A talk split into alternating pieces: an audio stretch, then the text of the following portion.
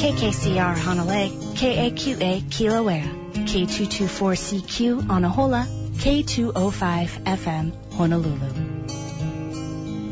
The views and opinions expressed during this program are those of the speaker and do not necessarily represent those of KKCR, its board of directors, staff, volunteers, or underwriters.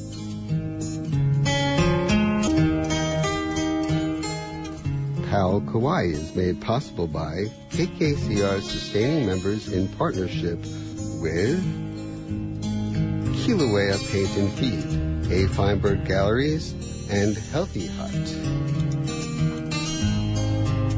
Kilauea Paint and Feed Store, specializing in professional grade Pittsburgh paints and sundries. Propane exchange and refills, premium pet food, organic livestock feed, and Hendrikus organic fertilizer.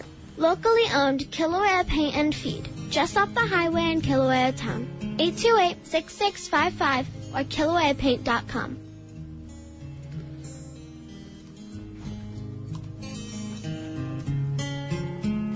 A. Feinberg Galleries, showcasing the world-class, award-winning fine art photography of Aaron Feinberg. Now open daily in the Hanalei Dolphin Center, the Princeville Resort, and the shops at Kukui'ula Po'ipu. A. Feinberg Galleries proudly support Kauai Community Radio by underwriting this program. 634-5804 or expandingvisualreality.com. Healthy Hut Market and Cafe, now right off the highway in the old school building in Kilauea. Organic and natural groceries, produce, raw foods, beer and wine, an expansive organic salad bar, fresh hot meals, smoothies, juices and coffees, and locally made products. Healthy Hut, a family owned business, supports KKCR.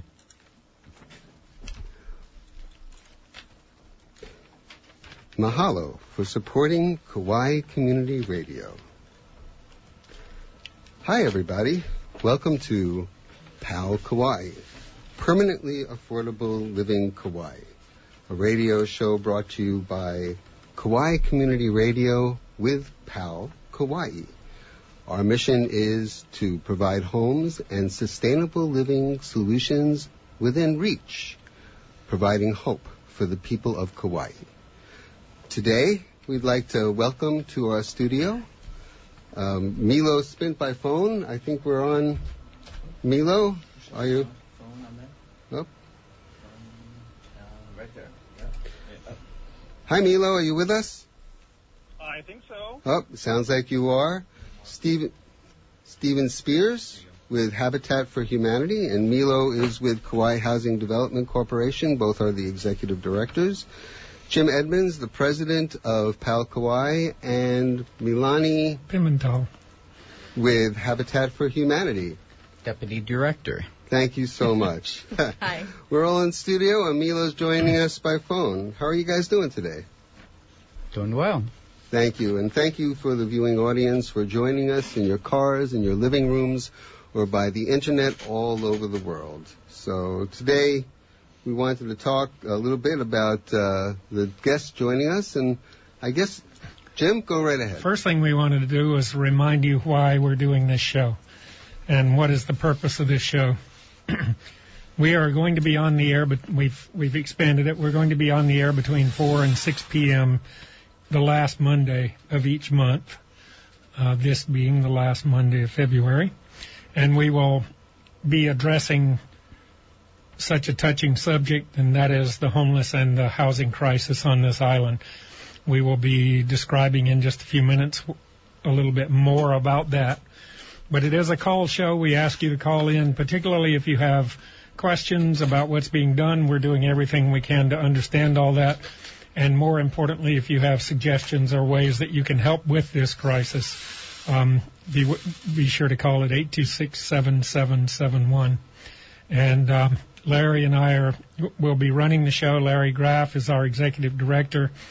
Um, we have a powerful board. We're building a powerful team, and together we are going to um, solve this crisis.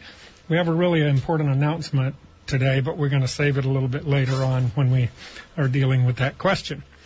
So, go for it. So tune in and stay with the show, and you'll hear our important announcement.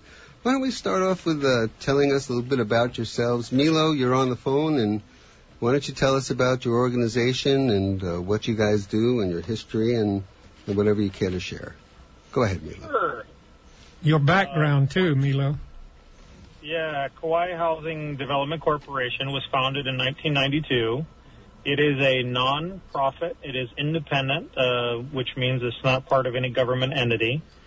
And uh, over the years, uh, KHDC has developed uh, a total of five projects, and then has been a co-developer uh, or a financing conduit for some single-family home projects as well. The five projects that we have uh, developed are the uh, Lihue Theater on Kuhio, which is now a senior living. Uh, we also developed uh, Harry and Jeanette Weinberg uh, property out in Kalaheo uh, called Hale Kupuna, which is another senior living property. And then we have three uh, low-income housing tax credit projects that we're the general partner on. Uh, we have Kalepa Village Phase 2, Kalepa Village Phase 3, and Pa'anau Village Phase 2. Those are all in partnership uh, also with the County of Kauai, who is the fee owner of the land. And uh, we partner with them to develop all three of those properties. Uh, my personal background, uh, I come from about, uh, oh, let's see, uh, I guess 19 years this year in real estate. And I've been working in affordable housing through different boards and committees for the last 13 years of that. Um, some of that includes being the uh, past chairperson and Kauai representative on the Hawaii Housing Finance and Development Corporation Board of Directors, which is a quasi-governmental agency that uh, is a funding conduit for a little over a billion dollars in funding for affordable housing development throughout the state of Hawaii, and then also as the chairperson for the Hawaii Public Housing Authority. Thanks, Milo. And that was a billion with a B, wasn't it? Uh, that was, yeah, just a little over a billion dollars. Wow. Um, so thank you so much, Milo, and uh, we'll get back to you. We want to share a little bit of information about Stephen and Milani. Stephen, why don't you tell us about who you are, what you do, and about your organization? Okay, I'm uh, Stephen Spears, been the executive director for 13 years now, um, and actually I've been involved in one way or another with Kauai Habitat since 1995. I came here actually as a volunteer. Uh, volunteered and stayed for about a month, and so started out a good volunteer organization in the right way. So Kauai Habitat's been around right after Iniki, 1992. It was incorporated and I believe we built 181 homes, I believe is the number. Um, currently, we have 13 more under construction, and we're starting another 10 now. So the capacity for Kauai Habitat in the last three, four, five years has gone from an average of five to 10 houses a year. Last year, in our calendar year, we did 31 homes. So looks like we're on track for the same thing next year. So we've been developing a lot in Eleele area, and this is self-help housing. So we've leveraged um, all the support from the community, different vendors, different foundations, um, and leverage that with all of the um, the labor that's provided by volunteers, not only from the families of the homeowners that buy the homes, our home buyers, but also from different community and even from people from the mainland. So currently we're finishing up uh, Eleele. We have about 37 homes to finish out of 125, and we have another project in Waimea currently with uh, 32 lots, which those lots should be available sometime in the middle of uh, this summer, and then we'll probably start home construction on those somewhere close to the end of the year. And Stephen, the, the families pay what six, seven, eight hundred thousand for those houses? Well, actually, the houses are appraising for about five hundred and fifty thousand, anywhere from five hundred to five hundred fifty thousand. and currently in Eleele, the families are paying two hundred and twenty-seven for a two-bedroom, two thirty-five for a three-bedroom, and two forty-two for a four-bedroom. That includes in Eleele a six thousand square foot lot. So that's house and lot. Actually, with photovoltaic uh, electric on the roof and um, solar hot water, and the house complete everything included for that price. Nice houses. So Jim, so Jim was joking around, and I wouldn't do that. and Stephen, that's that's amazing that you selling houses for two hundred and thirty-five thousand dollar range. Average, yeah. So how many people are on your waiting list, Stephen? Um, it increases by somewhere around four or five hundred families each year. So this year, the last count I did, it's about 3,600 families. and that is from, if you take Lihue, go west, there's about, say, about 1,800 names there. And then even though we haven't had any fee simple homes to speak of north of Lihue lately, we have about 800 names going from north up to uh, Kilauea and uh, Hanalei. So we're hoping to have some projects uh, moving north now. We're, we're in, inquiring about land and doing some development on those. Milani, uh, would you like to tell us a little bit about you? I'm not going to leave you out. You, you can't disappear in the studio. So, well, thank you. Why don't you tell us a little bit about yourself and and um, just as a follow up to what Stephen was saying, um, tell us a little bit what what self help housing really is and how it works, and then how do you get on the waiting list? Okay. Um, so I'm Milani Pimentalik, and I'm the deputy director at Kauai Habitat. And I've worked with nonprofits probably over the last 20 plus years. The last chunk of my career has been in this wonderful position here with Kauai Habitat. Um, and going back to your questions, then, Larry, how does one get on the waiting list? And yeah, how does one get on the waiting list? And tell us a little bit about self-help housing. Ah, okay. So um, the beginning point would be definitely to get on our on our mailing list, and it's easy enough to do that. You can pick up the phone, head to our family services office, and get on, put your name and address and contact information that way for our mailing list. You can also do it on the web, uh, www.kauaihabitat.org, and head to home ownership. And from there, you can enter your name and pertinent contact information. Once you're on our mailing list, then whenever we do have opportunities to offer for um, houses and lots, we'll go ahead and put mailers out. We'll put advertising out. We'll spread the word through social media, through the Coconut Wireless, of course great way of advertising here on our island, and um, through meeting notices and whatnot. We'll hold offering meetings to give people information about the projects coming up and the lots available. And they'll have plenty of time to ask questions and fill out paperwork prior to, prior to any deadlines happening for um, uh, any initial applications there. That sounds great, and I think I think I've seen, and I think many of us on this island have seen the advertising that you've done in the outreach for uh, the volunteer housing. Though that's a, they have to put in a certain number of hours, right?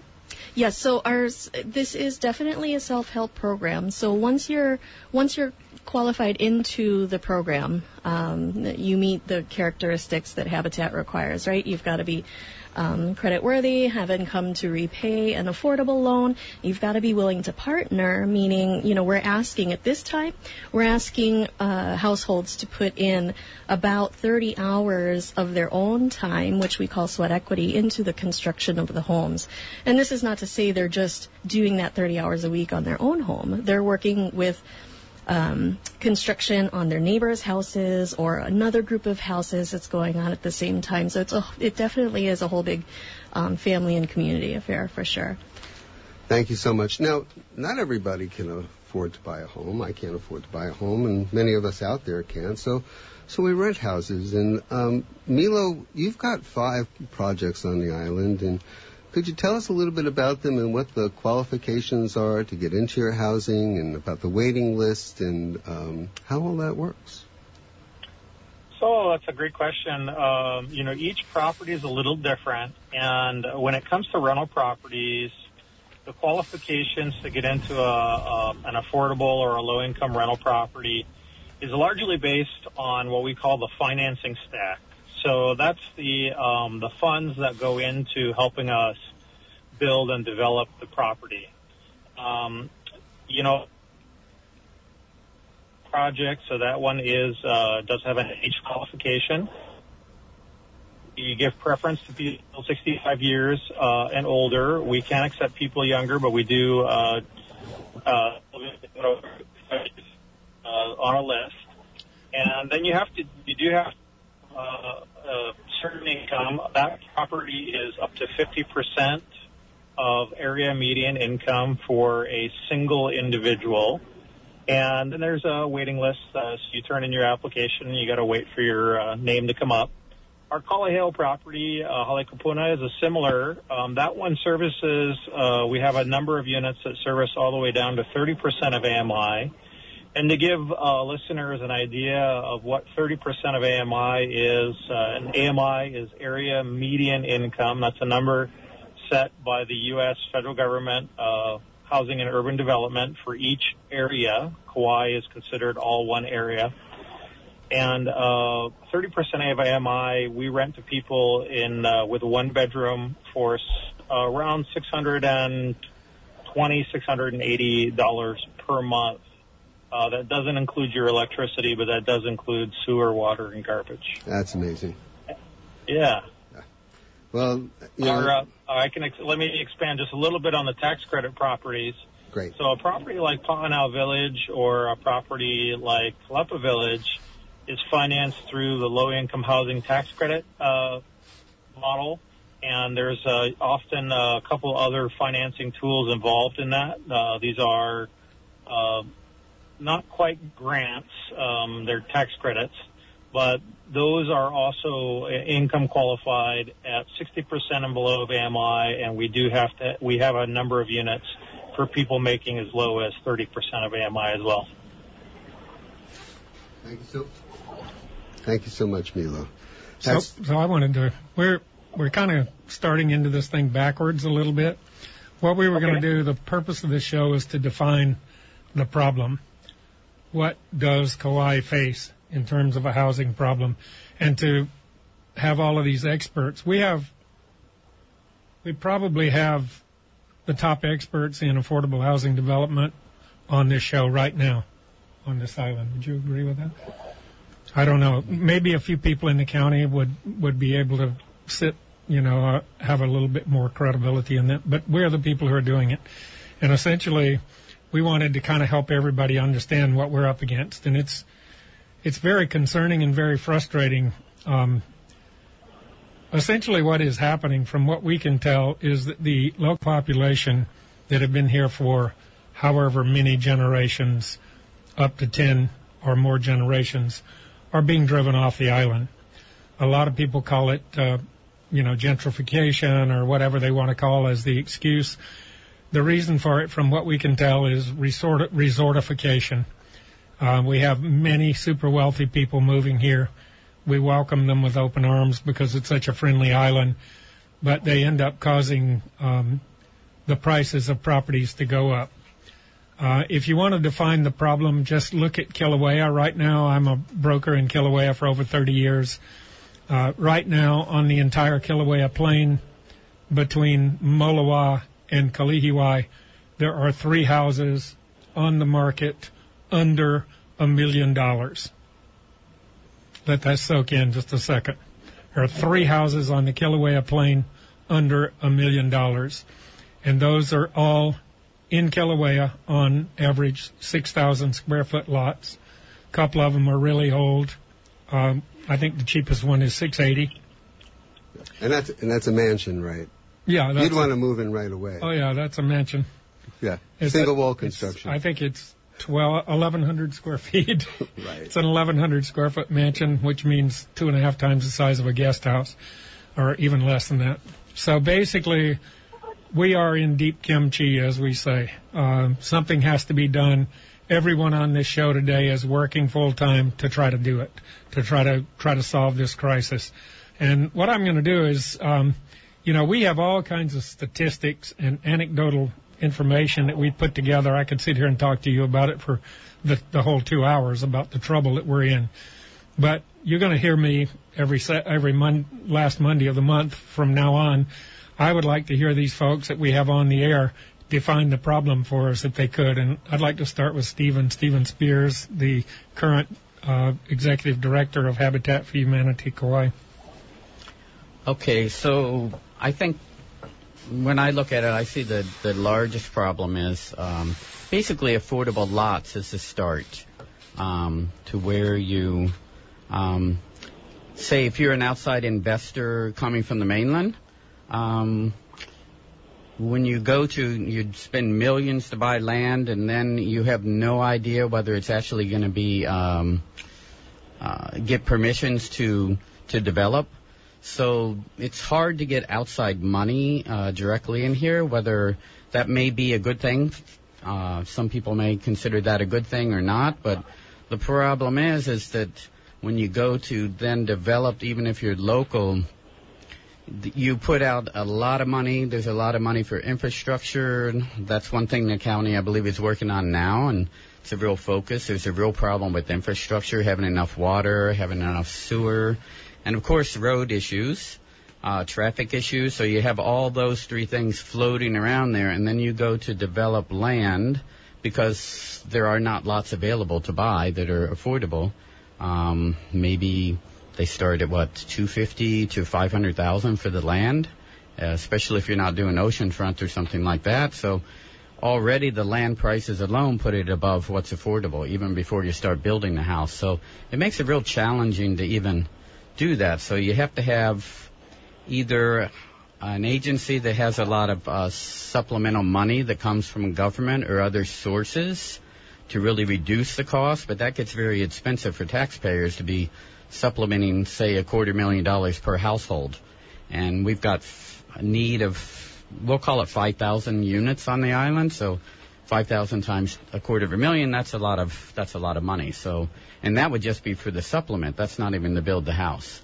So that's there's a lot of dynamics floating around there. So we have to get very creative in partnerships and um, uh, working with the counties. Getting I know with the they have some new rules and regulations that help the family or help the developers if they're developing 50% or more of low income. Then there are some issues there that help, but but a lot of it's the infrastructure and just being able to the amount of money and if you're a for profit, there's really there's hardly any room in there to make any profit. So most most people like to make a living when they have a business. So that's why the nonprofits have a little leg up on that because they get a lot of support in, from a lot of different areas. But it's still challenging. You have to pick your projects. It's not like you can just get any piece of land to make it work. You have to really pick, and you have to be lucky to get everything lined up together at this point. That's why there's no affordable housing to speak of. Well, to give them a frame of reference, Stephen, you guys did that pro- project in LA. How long did it take you to get your permits, and what did it cost you before you were ready to start construction? Well, in that case, we actually started. They actually bought the property in '97, and they worked for. They had to do land use commission, I believe, to get the zoning, and that took quite a few years. And then they went down the pro. Then they had to put sewer lines in, water lines highway improvements, detention basins, and so not having, you know, $50 million to start out with to just put it all in, they did it, in, uh, Habitat did it in pieces, and then when they got up to the point to where they had all the offsite, then they could start. But basically, once we had the, the, the, we started the engineering on the second phase in 2007, and we really didn't start home construction until, until 2015. So it took about seven or eight years to get it moving, so it took a lot of time. Things things are going faster now, though, and the counties Yes. improved the um, procedure for entitlements a lot. They have helped out, so the Waimea, put, to put that in contrast, is they took about seven years to get things approved then. Since then, we started in uh, October 2017, and it took 18 months. So it's still a substantial amount of time, but it's a great improvement from what it was to get the um, the permissions and actually get the construction started. It took 18 months compared to seven years. Wow. So, just wild guess, what did you spend before you started construction on your first house? In Il- Eleele and the Eleele project? oh gosh, I don't know, probably about five million dollars, possibly. Wow. Um, just as a reminder for everyone listening out there, this is a call-in radio show, and we sure would like to hear from you. The call-in number is 826-7771. We'd love to hear from you. Feel free to pick up the phone, and we'll do our best to get your calls. Um, Milo, what do you see as the problem with uh, affordable housing or the crisis that we're in? How would you describe it, and what are the challenges? Well, you know, I think Stephen has really hit on the key uh, on the key points. Um, I always come back to infrastructure as being a primary impediment to housing here on Kauai. Um, and that's just due to the nature of our uh, how our island was settled and and then uh, the plantation life. Uh, infrastructure wasn't really laid out. Uh, you know, the town that I live in in Kalaheo on the south shore uh, doesn't have a sewer system, so we all have individual cesspools or septic systems, um, and that by itself is a major impediment to uh, uh, cost of housing. You know, a septic system costs twenty to thirty thousand dollars, depending on your soil type and and your seepage uh, field. Um, so when we come to look at developing a property, not only is it the cost of the land, um, because I'd be willing to bet that for Habitat's development of the Eleele Iluna property there, uh, the purchase price of the land was probably less than $2 million, and the rest of that was in infrastructure. Uh, as a general rule of thumb, I kind of use a, a one-third, two-thirds rule in that about a third of the cost is going to be land cost, and uh, the other two-thirds of the cost to get the property ready uh, for vertical development is going to be infrastructure. Uh, so sewer and water and uh, any road improvements necessary and traffic uh, improvements. So that's probably the biggest impediment. And then uh, and then getting the money together to to buy the land, and you have to hold on to that and pay interest, or uh, maybe if you're lucky, have someone who gives you grant funding to secure the land, and then you've got to lay out the cash to do the uh, uh, infrastructure improvements. Um, and it can be as short as 18 months, but uh, I don't think Habitat's actually built anything in Waimea yet, so we still uh, still going to be a couple of maybe another year before they build a, a house out there and start seeing um, some uh, return. Uh, and by return, I mean housing units produced with the funding that they've got. Um, so you, you know you're looking anywhere from three to as many as eight years before you see uh, actual housing units built from that effort. Steve was in studio shaking his head in agreement, right, Steve? Yes, I was. And so, yes, it, it took 18 months to get to the point to where you could start the infrastructure improvements. Yes, the first Right. time it was seven years to start it, so it was an improvement. But you're right, it will be another probably 18 months probably before we completed the construction of those. Um, you hit the number right about right, three years where we'd finish those 32 units.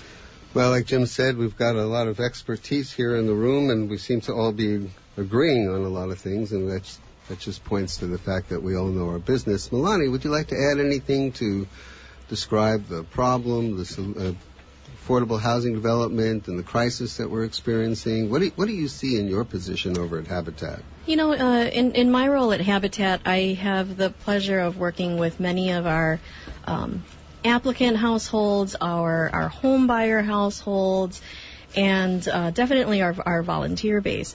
And a lot of what I see is, um, and, and probably all you guys will nod your heads at this comment, one of the uh, interesting characteristics of our community is that hey, there's some of us on the island that don't cross halfway bridge, right? There's two sides of our island. We're not going to go across the bridge really.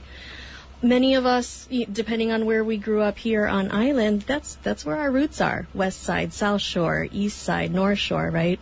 Um, and we want to maintain the roots there. So those of us who aren't participating in the brain drain and leaving to go seek education or jobs elsewhere. Those of us that remain here, we're choosing to remain here for a reason, to set down those roots, to continue establishing those roots. And I think that's that's one of the most fascinating parts of our community, but also definitely a challenge that all of us as affordable housing providers need to understand and figure out how to work with those nuances. Thank you, Milani. You know, um, we've brought this up before. The the population, we're told, of the island is is shrinking. Yet more and more, more people are coming here every day. So that tells us that um, the people who have roots to the community are leaving. And it's the cost of living, including the housing crisis that we're experiencing, that's contributing to this. And this is this is really the heart of the crisis: is that we're losing our culture, we're losing our people, and we're losing our community. Um, and that's uh, that's why we're all here, and that's why Habitat for Humanity and Kauai Housing Development Corporation and PAL Kauai, we're, we're all working towards, uh, and other agencies as well, working and companies working towards solving the the crisis here. And and talking about the crisis and the solution, uh, Jim, what do you what do you think about the solution? Could you could you tell us tell us what Pal's opinion is for um, permanently affordable living about how we how we solve this problem. Well, right now we're working on a design for a magic wand. And when when we can get that finished, we figure we'll just be able to wave it and the problem will go away. Meanwhile, we wish. Yeah. Meanwhile, um, PAL, PAL itself, permanently affordable living, our focus is actually not on housing. Um, that is one of our focuses, but our focus is on trying to figure out how to make it affordable to live on Kauai so that people who actually do finally get a house from Habitat or uh, through whoever, the county is developing quite a bit of affordable housing now, mostly for, for rentals, so that when a family does finally get affordable housing, they will be able to hold on to it. Now that, there's a lot of elements involved in that. For example, we know of a person who has an apartment uh, 100 yards from here in the affordable housing rental complex right next to the Princeville Shopping Center who works in Kalaheo. So his car cost him more, the maintenance of his car and his fuel cost him more than his rent does. So we try to focus on if we're doing a project, we want it to be a, a walkable project where the people can walk to services and walk to their work. We're putting a lot of effort on trying to communicate with the business people that when you develop a business here, it is your kuleana, it's your responsibility to provide housing. So if you're going to build a building, put a second floor on it and rent it out to your employees at a rate that they can afford. Every business person that I talk to knows that their employees, some of them are living in their cars. Some of them living on the streets. Most of them, we have the most crowded bedrooms in America on this little island. And we're doubled up in these little houses. Uh, there are mansions sitting empty. Try to explain that. So the solution, the solution is manyfold. There are many things that can be done. And what we want to do is we want to try to approach how the different elements of the island can contribute to the solution. And what I would say is I want to ask each one of the people who are visiting, what can your organization do to try to solve this crisis? And then we'll go on and talk about what we think the county can do and what it is doing. It is doing quite a bit, by the way. And also, what can you do as an individual to help solve this crisis, the listening public? So, um, maybe Stephen, would you mind addressing that? What you guys are doing to try to solve this this problem? Um, what we're an example what we started doing. We're trying to partner with other uh, agencies. So in Waimea, we had four and a half acres that we bought, and we could have built uh, 42 homes on it. Um, so instead of building just 42 single-family homes, we saw the opportunity that we could uh, part. We partnered with uh, Ahe Group, and actually they're the group that uh, ended up working up here in Princeville right. with the development you were just talking about.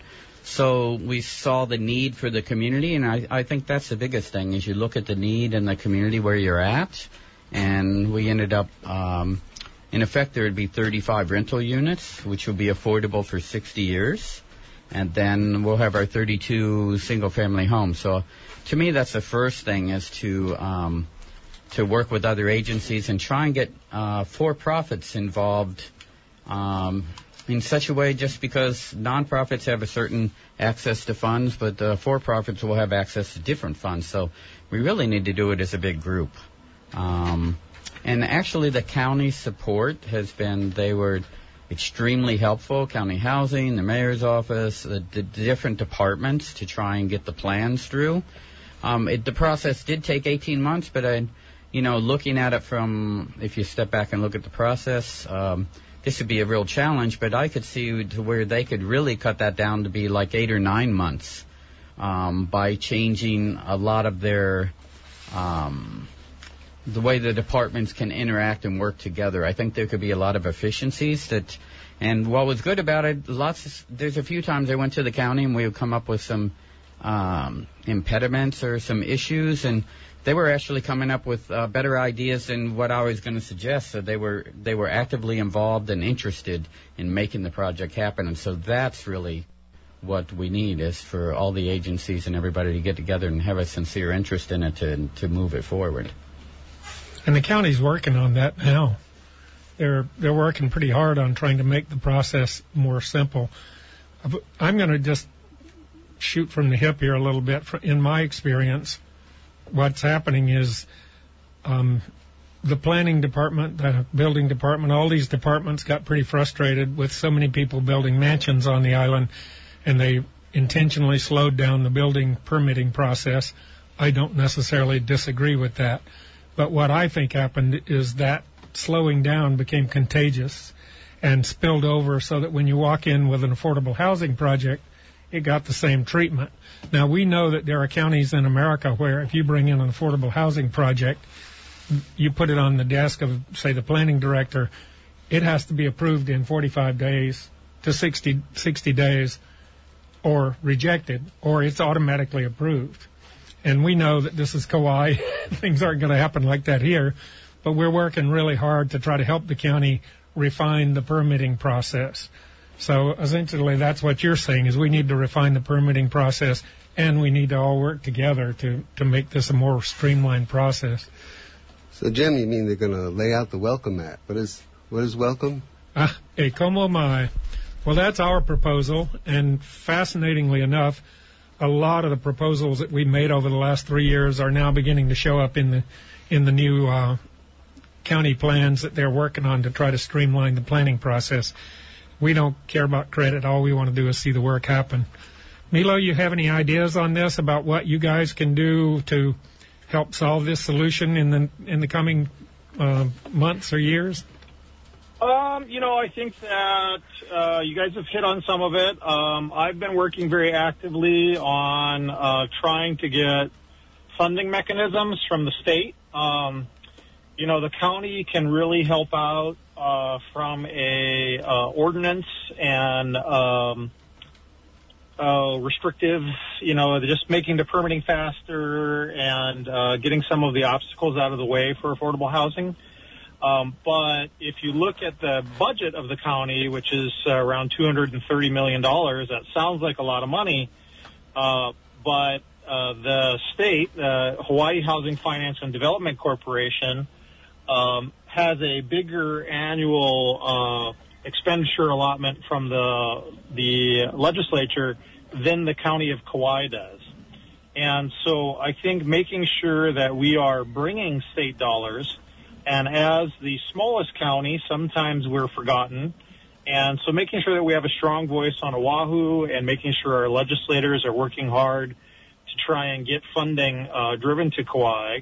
Uh, that's something I'm constantly in communication with people with uh, on Oahu. Um, and it's, I think it's, uh, it's showing, you know, there's an omnibus bill going through the House and the legislate and the uh, Senate right now that includes, uh, $75 million for infrastructure for uh, essentially for Kauai and uh, Hawaii County. And uh, I think that's going to go a long way if we can prioritize those projects where we'd like to see affordable housing built and develop, Uh, the county can facilitate through those uh, funds the infrastructure necessary to bring down the cost of developing uh, lands in our urban cores to make those livable, walkable communities that you're uh, talking about. Um, there's also the county is currently working on the uh, ordinance 860 uh, and doing some amendments to the inclusionary housing ordinance, and that's really a tool that's used to encourage for-profit developers to develop affordable housing alongside uh, market rate housing. And uh, I've talked about this in the past. Uh, you know, housing. I look at housing as a ladder. And we don't want to lock people. I don't want the tenants living in our rental properties to feel like they're locked into living in an affordable rental for the rest of their lives because it doesn't allow for generational growth in wealth. Uh, home ownership and, and Habitat's program is an integral part of that. So we, we supply a lot of rental housing. Habitat, by and large, um, and I'll let Stephen and Milani correct me on this, provide housing to people making uh, uh, 60% of AMI and less. And KHDC is also starting to work on a program to develop housing for uh, what we call the workforce or the gap group. These are people making uh, making between uh, uh, 80 and 120 percent of AMI, and it's because housing in that category, a lot like the habitat housing, you can't make it and make a profit. So you've got to have subsidized financing to carry the cost of these developments over time. And we're working with uh, state and county agencies to use uh, state lands, to use state and county funding to help uh, defray some of those costs and make those uh, developments possible. That's great. Milani, would you like to add anything to this discussion regarding um, what is there a solution and what you think? And you could bring it down from anything from uh, government, what the public can do, or what individuals can do. How, how do we solve this problem? You know, I, I always, um, when I get asked this question, I kind of refer back to Stephen because he's been, he's been a wonderful, um, wonderful leader at our organization. I've been, I've really enjoyed learning from him over the years. He is adamant that we can totally solve our affordable housing Amen. problem. Amen. Our project um, that is now just coming to fruition over in Waimea, our Waimea Huakai subdivision, is kind of a little example of that in that um, by all of the powers that be coming to the table and having open communication and um, uh, wanting to be able to brainstorm and have some open ideas about solutions, that's that's what's going to get us there. And our community is just um, what we're seeing at, at least at Habitat. Uh, j- quick little correction before I move on to this to this end is um, we do we are able to service um, up to 80% from 30 to 80% of our AMI.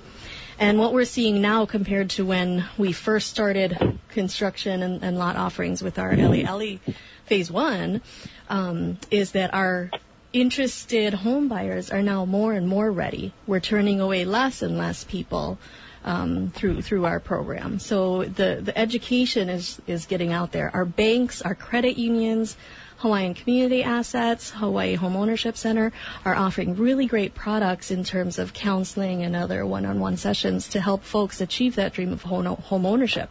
And just like what Milo said, I mean that's the stepping stone to wealth creation that everyone in our community deserves. So can I ask you if you know or if we can among us come up with we keep talking about AMI, area median, median income.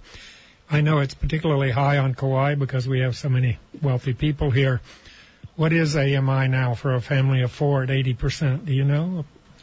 Oh gosh, I think it's it, it's just around like 70 It's around 74, 72, 74. They, it, they just changed. Well, actually, they're in the process They of will being be changed changing right soon. now. It'll come out I think soon. it's somewhere around 73 or 74 if memory serves me well. It used to be 72, so it's So that's $74,000 a year. gross year. household income. income, yes, seventy-four that's with, thousand with a year. four in the family. And so if you were in some little town in middle America, you'd be doing pretty good at 74,000. Right. You'd be able to have a nice house and, and things going on, but here it's not quite the same way. Sure, and you know, for our listening audience, uh, this is a call-in show, and feel free to call in with your questions at 826-7771. But uh, we, I u- think the phones are either broken or we put everybody to sleep. we, well, we're using a lot of technical terms, and AMI is one of them. And uh, Milo, you talked about inclusionary housing. Does anybody want to explain what inclusionary housing really is and how it works? Milo, you would like to do that?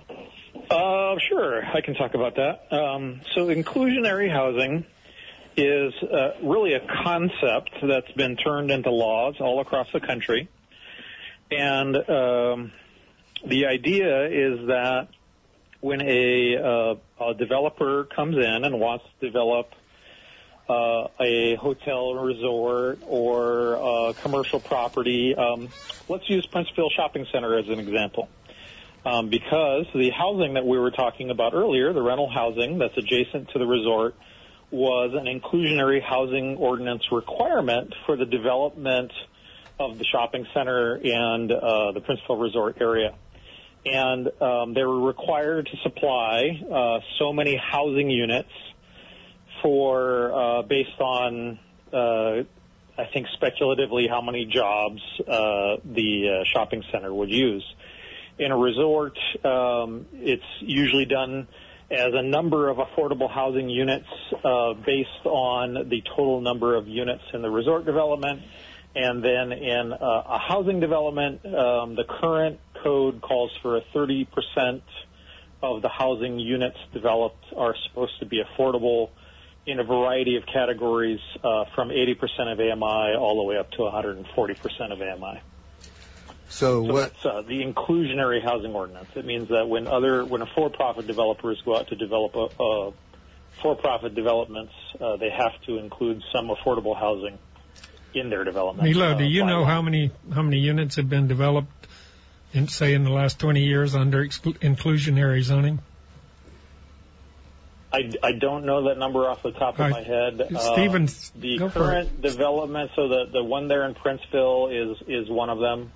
The current development being built out in um, Yeah, but I said in the last 20 years. I'm not no, I'm not shutting you down. I'm just saying that the Princeville Princeville was developed I think in 76. So it took them a little over 40 years to develop these. Yeah. Stephen, you can you address that? I think since the ordinance changed back years ago, six or eight years ago, right about the time, I think it was around 2008. Is that about right, Milo? yeah, I think Right so. around uh, the yeah, crash. yeah, it was put into yeah, Yeah. the major uh, changes were put in in I think 2008. I think since the crash, last time I heard a couple of years ago, basically, I believe zero lots were actually new new things were proposed. But I think that's a combination of the um, the economic crash and then also of the amount of profit that you might reap if you come f- to to create a housing product here. So it's it's kind of like there's been very little movement at this point. Yeah. So the inclusionary uh, ordinance, which is that you're supposed to include affordable housing, is, sounds like it's kind of been acting like an exclusionary ordinance because um, no housing has been developed under it because it reduces, if I understand correctly, the amount of profit that a private developer will make because his return will be limited by the income of the people living there. So that's so the county's looking at that, right? Is that uh, county's looking at yeah, changing I that? don't, I don't know if your statement's entirely accurate. Um, uh, it well, what it does is that it often the inclusionary housing requirement at 30% can make up uh, any project. Uh, if you, if 30% of all of your business you had to do at a loss, um, you know, if you if you were a restaurant and you had to feed uh, 30% of the people that walked in your doors uh, didn't pay to cover the cost of the food and the service that they got, um, the challenges of running a restaurant will be more difficult. So I think that um, while well intentioned, the current uh, ordinance has made it such that doing any development can be very, very challenging with the uh, with the existing ordinance. And I, I personally don't think it was actually the ordinance that really squelched everything. I think it's a combination of um, the ability to develop here and the amount of time it takes. and make money, right? And to make money. I think the time limit is really the one that really, as much as anything, because I, I, I personally like the idea of having, you know, there's, when you come in and if you build a hundred, you know, ten million dollar homes, it would be nice, it, at least if you have enough housing to the people that need to keep those houses up. It would be nice that you at least have that in place. So, but I think a lot of it, I think it's very complex, is what the what the issue has been. It's a timing issue. It's um, and and that kind of thing that adds to the whole the whole formula. Well, that would be substantiated by the project in Honolulu, which uh, was developed by one of the largest developers in the country. And people are freaked out because he charged so much for his affordable housing. But when you find out that he lo- owned the land for 20 years, once he started the process, it took him about 15 years to get it, get his permits and, and get everything done. And when you analyze that a corporation has to stay in business, has to pay the bills, has to pay the taxes, has to pay engineers, architects, and everybody else to get this project done before he can make a dollar. It's if it's 15 years later, just the interest. You talked about your five million bucks for doing the Eleele project. Just calculate the interest on five million dollars for for seven years during that process, and it is horrendous the extra cost. And so, what I, I like to say that a lot of people are concerned about landlords here being um, greedy, usurious, trying to charge way too much for their rents and trying to charge way too much for their houses. In a way, we're kind of being backed into a corner because land is so expensive. There's very little of it, relatively speaking. Uh, most people don't aren't, aren't aware that there's only about seven seven percent of this island that can actually be developed. So it kind of jacks up the value of the land. Uh, when it costs so much to build a home, construction is so expensive, and then interest on your mortgage, taxes are high. When somebody wants to rent something out, a lot of times all they're doing is trying to figure out how to, how to hold on to their house. They really can't afford to rent it any cheaper. And I'm not defending people who do charge too much. I know there are those, but. Uh, well, that, that might be another show, Jim. Uh, yeah. Rental rental nightmares. We've got a caller on the line, and we're we're going to put him on. I think he's got a question for the group. So, caller, you're on the air. Hello, caller. Hello. Aloha, you're on the air. Go ahead and uh, ask a question. Hi, my name is Mike. I'm ending a two-week vacation up in Anahola with friends who uh, have a uh, multi, multi, multi, multi million dollar resort home. Um, so here's the question. Uh, is there been movement on the uh, island on Honolulu in regard to maybe like taxing some of the new resort owners like on their way in, tax them 10% of the price of their home and put it towards a specific fund for affordable housing? Can that type of program uh, work or is it already happening? Well, I, I think that uh, the county is um, has worked out a differential tax property tax rate for um, property owners who use their their home as a second home. But does anyone on the panel want to talk about that in general? Milo, you might be best suited to. Um, sure. So uh, currently on Kauai, and I, am not entirely familiar with uh, Honolulu's tax code. Each county uh, is responsible for the real property taxes. And uh, if you live in your home, uh, I think you're paying three dollars and five cents per thousand dollars of valuation. So um, we have one of the lowest real property tax rates in the United States uh, uh, for for homeowners. Um, it, it in the in these ten categories, we tax industrial properties differently. We tax commercial properties differently. Uh, resort properties have their own tax and they pay uh, the highest tax rate. Um, and then there, there's a, a special property tax class called uh, TVR or transient vacation rental. And I think that that right now is at $8.10 per thousand. So they're paying not quite triple what a, a residential homeowner, someone who lives in their home, pays in taxes. There's also a tax category where if you have uh, you live on the property and yet you derive uh, revenue, uh, you rent out uh, another house on your property uh, as a long-term rental or as a um, transient vacation rental. There's a mixed class, uh, uh, which is a uh, commercialized home use, and that is roughly double the uh, the homestead tax rate, the three dollars and five cents. I think it's six dollars and ten cents per thousand in valuation. So our, our tax revenues are really heavily pushed towards uh, generating revenue off of commercial, resort, industrial, uh, vacation rental properties, and and pretty uh, very small percentage of, of value of our tax uh, income comes from taxing homesteads, people who live in their properties in general. And then you can, if you own a residential property and you rent it out, if you rent your house at, at or below 90% of AMI as set by HUD, uh, based on the number of bedrooms that you have, you can get your property taxed at the homestead rate by providing that affordable uh, rental to someone in the public. Uh, thank you, Milo. And uh, caller, did that answer your question, or would you like a follow-up question? I think question? that is. I think it's pretty good news. I heard you guys were saying, I can't believe no one's calling us. So I figured might as well get a vacation of calling you because uh, your guest today is clear how much they care about this and helping people. Thank you. You know, there's one one issue on the island that we're also trying to figure out how to deal with is so many of the wealthy people who come here and buy their second home or third or fourth or twentieth or whatever it is let it sit empty. Um, they don't want anybody else uh, besmirching their home. So we have a lot of really nice homes sitting empty on the island. And we know that there are metropolises and other locations who have taxed empty houses. Just put a, a blanket tax on a house if it's sitting empty. And it has immediately changed the rental rates in that area and, uh, you know, brought a lot of rentals to the market. So that's something that we've looked at. Milo, I don't know, there's not been any progress on that so far that you know of, right?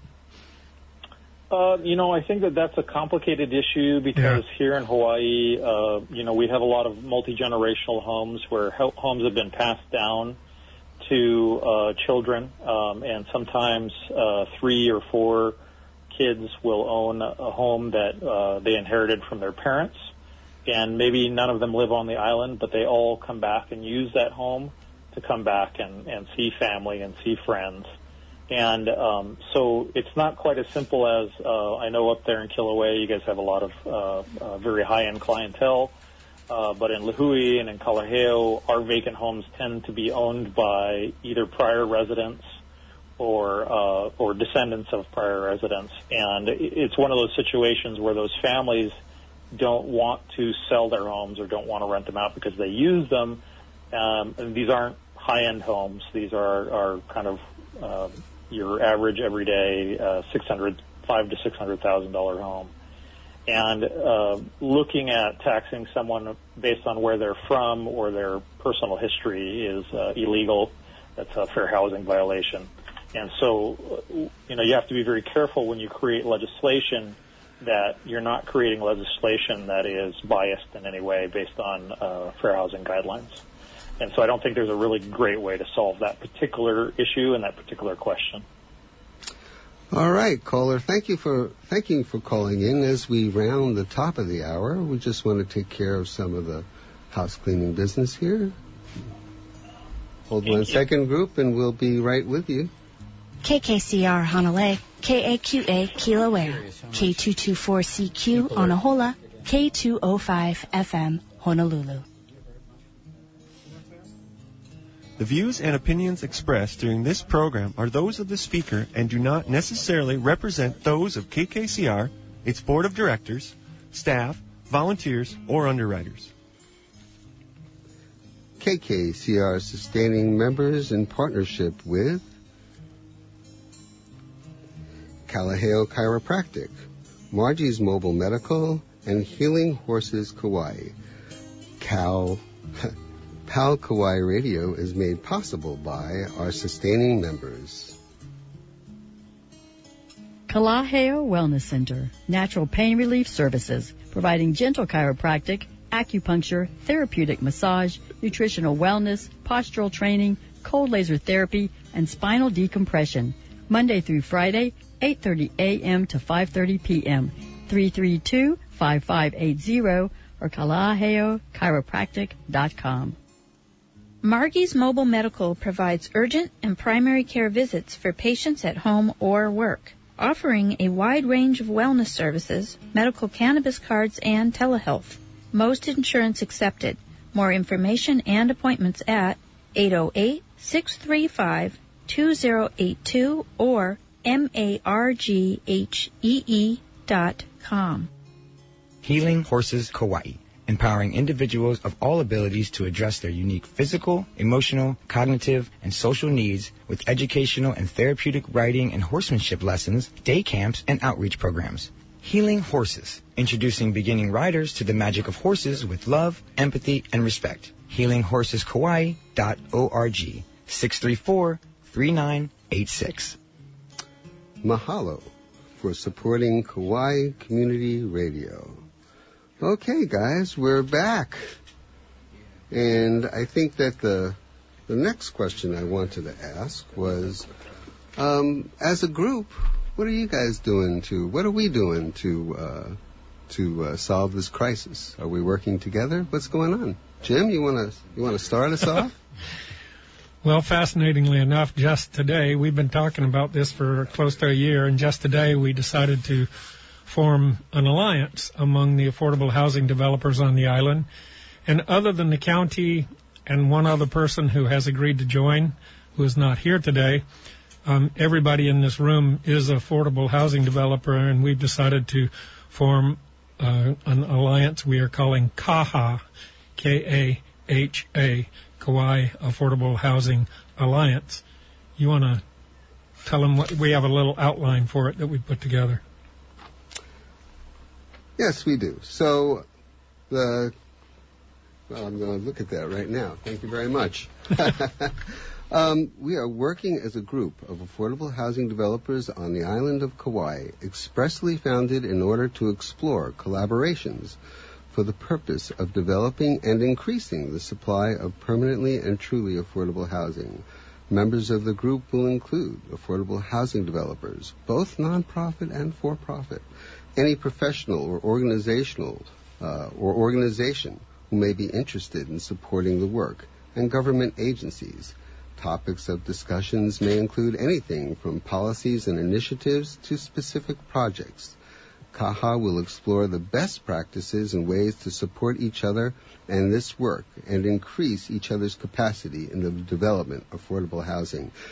Uh, I guess I guess, ladies and gentlemen in the audience and listening, it's always proven that we're stronger united than we are separate. Together we can do it. Yes, we can do it. And uh, Stephen, I'm gonna I'm going to you. I, I've heard you say that we can solve this crisis. Would you tell us more about that?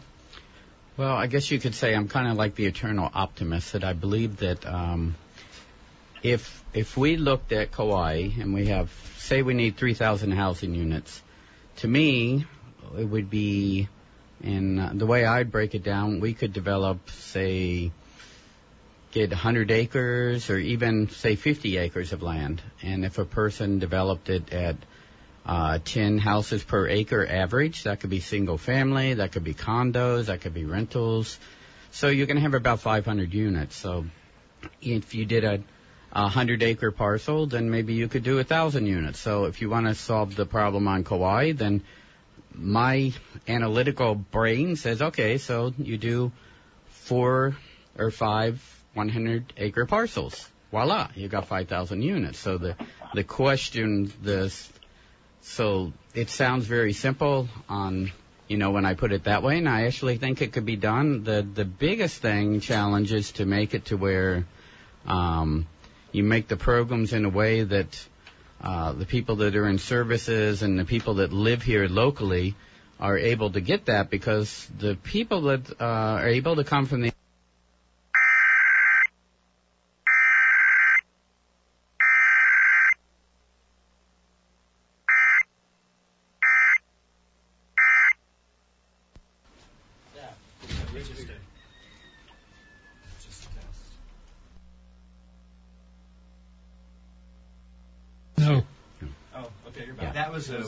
a required test of the emergency alert system. All right. Well, thank you, audience. We just had a test of the emergency broadcasting system. This is not a real emergency. This is just a test. We hope. so, in this case, if you looked at it that way, if you developed five um, hundred acre parcels around the island, you could have four or five thousand units. So, and that's for tourists, right? No, that is not. That would. Uh, so the thing is, it's like Kauai habitat. Uh, it ends up. It's not that we exclude anybody, but it ends up by the requirements of having low income and uh, having jobs here already. You know, being able to afford the mortgage and and doing the self help. It kind of lends itself into that model. So we don't necessarily, as Habitat, have that issue, but. There, there is one question that I have. Uh, maybe the audience would have some. Is that um, We've been asked so far, historically, we've done single family homes, say on five or 6,000 square foot lots. Um, we're, we're, uh, trying to get some, uh, projects going in Lihue area and, you know, the more denser areas. So historically, we've been more in the edge. Uh, more the rural areas, although Kauai is all rural, but still rural for the rural area. Um, um, I'm curious. I know a lot of our families, when they uh, want to have a garden, they want to have a little place to have their kids to play and do stuff like that. I'm curious as to to what is the actual need for having, say, condos, or there's a lot of talk about tiny homes and um, smaller lots, lots that are closer in the population, like um, population centers where you can walk to work and all that. I'd really be curious to know what the the opinions are of people. So, listeners, we're talking to you. There are, there's also a concept that's being used on the mainland quite a bit. They're beginning to call it uh, cooperative housing, communal housing. So, essentially, we're talking about an apartment that might have a sizable kitchen and living room, dining room, and then uh, shared bathrooms, maybe uh, you know stalls, six, six six shared bathrooms with six or eight or ten bedrooms. And most people would say, why? Well, you can have huge savings. Um, one of the major expenses in development is the plumbing, um, and if you can put all the plumbing for eight bedrooms in the same what they call stacks, so you serve the bathrooms and the bedrooms instead of doing it for a two bedroom house, you'd probably cut the cost of the plumbing by two thirds or almost three quarters or something like that. So we're we're playing with a lot of ideas. So let us just ask you if you would be willing to live in a tiny home, which is defined now I think is 400 square feet or below, or a communal apartment like that, or even um, in in condos just give us a call. Just tell us what you're thinking about it, because that's, you know, in order for us to be able to develop unique properties like this, we have to know no developer is going to develop them unless he knows he's going to be able to put people in them. Otherwise, we're wasting money and time trying to develop things that people won't live in. So give us your thoughts on that, if you will. Give us a call, 826-7771. And this is the PAL radio show. We haven't been reminding you folks that very often, but we're on the fourth Monday of every month. We would appreciate it if you take part in the show. We plan to be here with, obviously, with people and information about how, what is the problem and how can we solve it. And this problem, you know, people go, well, why isn't it solved? Well, maybe it has something to do with the fact that it's a worldwide problem. People all over the world are trying to solve this problem, and certainly all over the mainland, people are trying to solve this problem. And there are people who are coming up with good solutions, and we're researching all those solutions. And we look forward to the people who have the information in in in our audience to call in too and share share what your knowledge is about what can be done. I think we have a caller. We sure do. Caller, you're on the air. Hey, I'm Tom, and I'm on vacation from Fairfax, Virginia. I wanted to give you some input on the shared uh, facilities you know, the shared plumbing, that's just, I think that's totally unacceptable. You know, apartment, it needs its own kitchen, its own plumbing, its own bathrooms. And the tiny homes, I mean, that's, that's a very desirable thing. I mean, if, if people could do that, you would have your own kitchen, you know, your bathroom and, and facilities. But anything that's shared is just, I, I just don't think that would be acceptable to most people. Can we just talk about Thank that you. for a minute? Can you, are you on the okay. line still? I am. You know, so usually those are planned for a situation where you have a lot of singles in the community who can't afford to rent a one bedroom home or buy a two bedroom home. So they will share an apartment. So there would be eight or ten bedrooms that might be occupied with by people who all work at the same company or who all have a similar lifestyle or a similar like for example on the mainland I know that a lot of these people who are living in these complexes are the techies, the people from the uh, high tech industries, and they like to share an apartment, even if it's six or eight or ten bedrooms, because when they go into the living room, the people they're hanging out with know what they're talking about. They have a similar lifestyle. They have the same interests. And so that's the kind of thing we're talking about. We're not talking about just cramming the plumbing for a bunch of families into one area. We're talking about developing housing for people who actually need or want that type of lifestyle, which can save quite a bit of money in construction and therefore save them money in their rent. That's right, Jim. Based on yeah, based on what you said, I I have to um, agree with you. you. You know, you got a good argument, and um, looking at it like that, I think maybe a percentage of the affordable homes could be like that. But yeah, based on what you said, that, that's uh, something I wouldn't consider. But obviously, for some people, maybe that would work for them. Hey, Tom, thanks for coming to Kauai and listening to Kauai Community Radio and being a part of our show. We really appreciate you calling in. Amen. Thanks yeah. for having me. The weather's perfect. oh, for a change. Right. Thank you, Tom. You have a great day. I don't care if it's raining, it's still perfect. Yeah, it's all relative. Aloha, Tom. Thank you. Thank you. Well, uh, Milo, are you still with us? Hello? Hello. Aloha, Milo. You still here?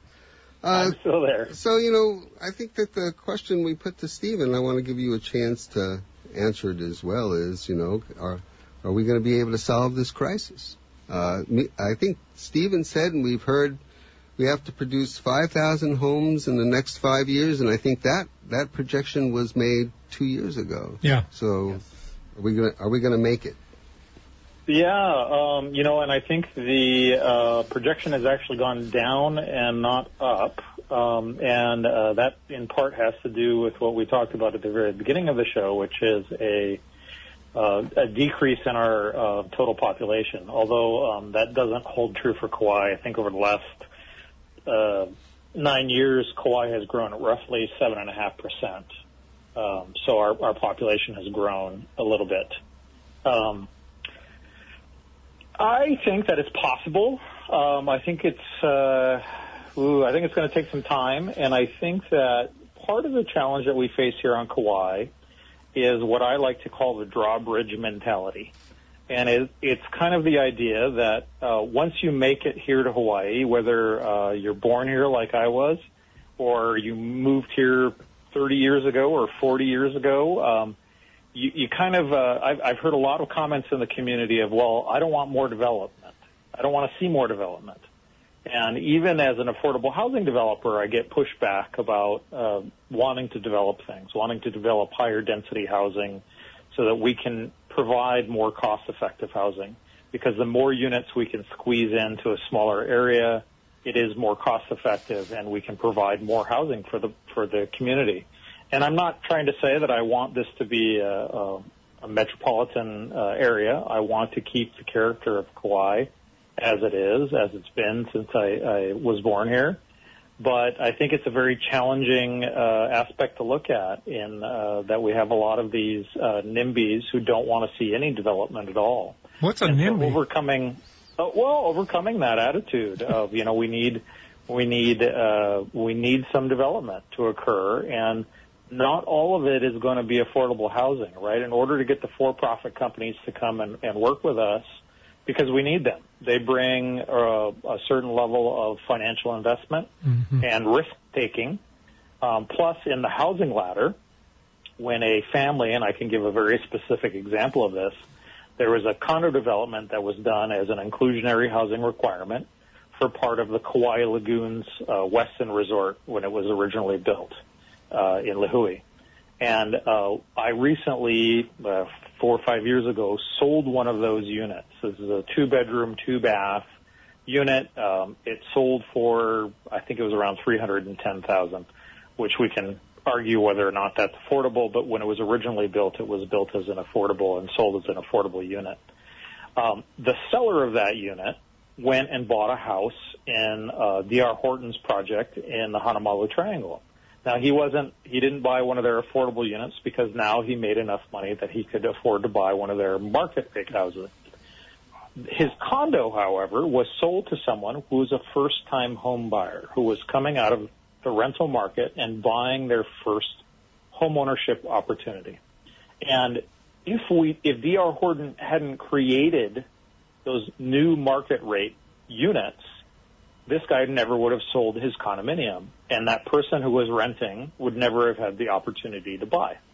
And so we need all rungs on the ladder to be filled. Um, we need more affordable rental housing, without a doubt. That's one of our largest areas of demand.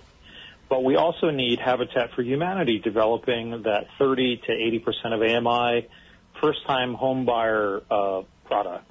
Uh, we need people building housing that costs between the 80 and the 140 percent AMI.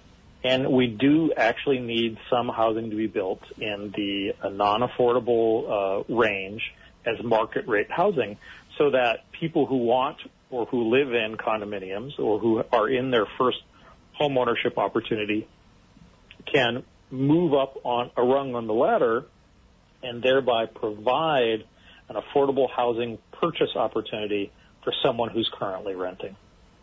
And I think that, uh, and, and combining, that we need all these lands that, that Stephen's talking about. uh, to do the affordable housing development. Uh, I think if we can get the community to recognize that that serves us uh, economically and as a society, uh, then we can move forward. I think getting that that idea sold. Um, I spent uh, uh, about a year and a half trying to sell that idea, and I, I found a lot of resistance to it. Thank you, Milo. We have a caller. Thank you. Yes, um, you're listening to Permanently Affordable Living Kauai Radio on KKCR Hanalei, KAQA Kilauea. It's uh, it's uh, permanently affordable living. It's housing and so much more. It's also radio and so much more. And and we've got a caller. Caller, you're on the air. How can we help you? Hello. I'm calling um, because it seems to me as though maybe one of the situations is zoning. Oh, yes. And it's not very clear in um, the realm of land development here whether you're going to get that zoning change or not when you when you purchase that property, or um, even that it's understandable to a layman that when they did the land development overlays here on this island, um, it wasn't really like a, a future land use map. They zoned a bunch of stuff, and then, from what I can understand, they just marked the rest of it conservation. And at some point, you can be a Zuckerberg or uh, the guy that owns the, you know, the television company and owns a bunch of property here. And although it is in the conservation district, you can have it rezoned through a series of hearings. Um, what might be more interesting for people that were coming here with the skill of land development is to understand exactly where you want to put people because when you've got affordable housing in Princeville, it cannot also be vacation rental. So it seems like use and zoning is what's really important, and then that would get us to a stage of development. Because what I see the problem being here is not a lack of homes to buy. It's more of a lack of homes to rent. Well, does anybody on our panel want to want to address that? Well, it's both, but I'd love to hear Milo's opinion on that. Uh, I, you know, I didn't quite hear her last comment. It's not a lack of homes to buy; it's a lack of homes what to, to rent. rent. To rent. Oh, mm, yeah, yeah. So we're looking for developers to sort of come in and actually understand the demographic that's going on here. That families are being pushed out and being pushed off the North Shore further and further and further in, you know, into places. We're making giant commutes that we weren't making before. Um, and our footprint on the island is much different, and the way that people are using it is much different than they have ever in the past because of this situation. Um, so really, a planned urban development or treating this whole thing with a future land use map seems like it's it's tough. We are in a situation where the plan planned use were laid out many years ago, 60, 70 years in some cases, and in some well, cases. Uh, yeah, let me let me correct that a little bit because the the general plan that was uh, was finalized and published a couple of years ago really does start to address that issue, and it did a really fantastic job of balancing out this very careful balance that that even if you don't live here, even if you only want to come vacation here, everyone acknowledges that what makes Kauai and Hawaii so special, but Kauai especially, is the open space that we have, right? Um, so in my drive every day between Kalaheo and Lihue, there's all this beautiful open land. And when I was a kid, it was all sugar cane. Um, and uh, now it's uh, used for uh, growing trees for the biofuel uh, plant. Um, but yeah, it's open land. It's not housing uh, packed up against the road. And I think that there's this very careful balance between wanting to maintain the rural feel of the island and yet at the same time provide density necessary to address the housing. And so what they did in that is they identified town core areas.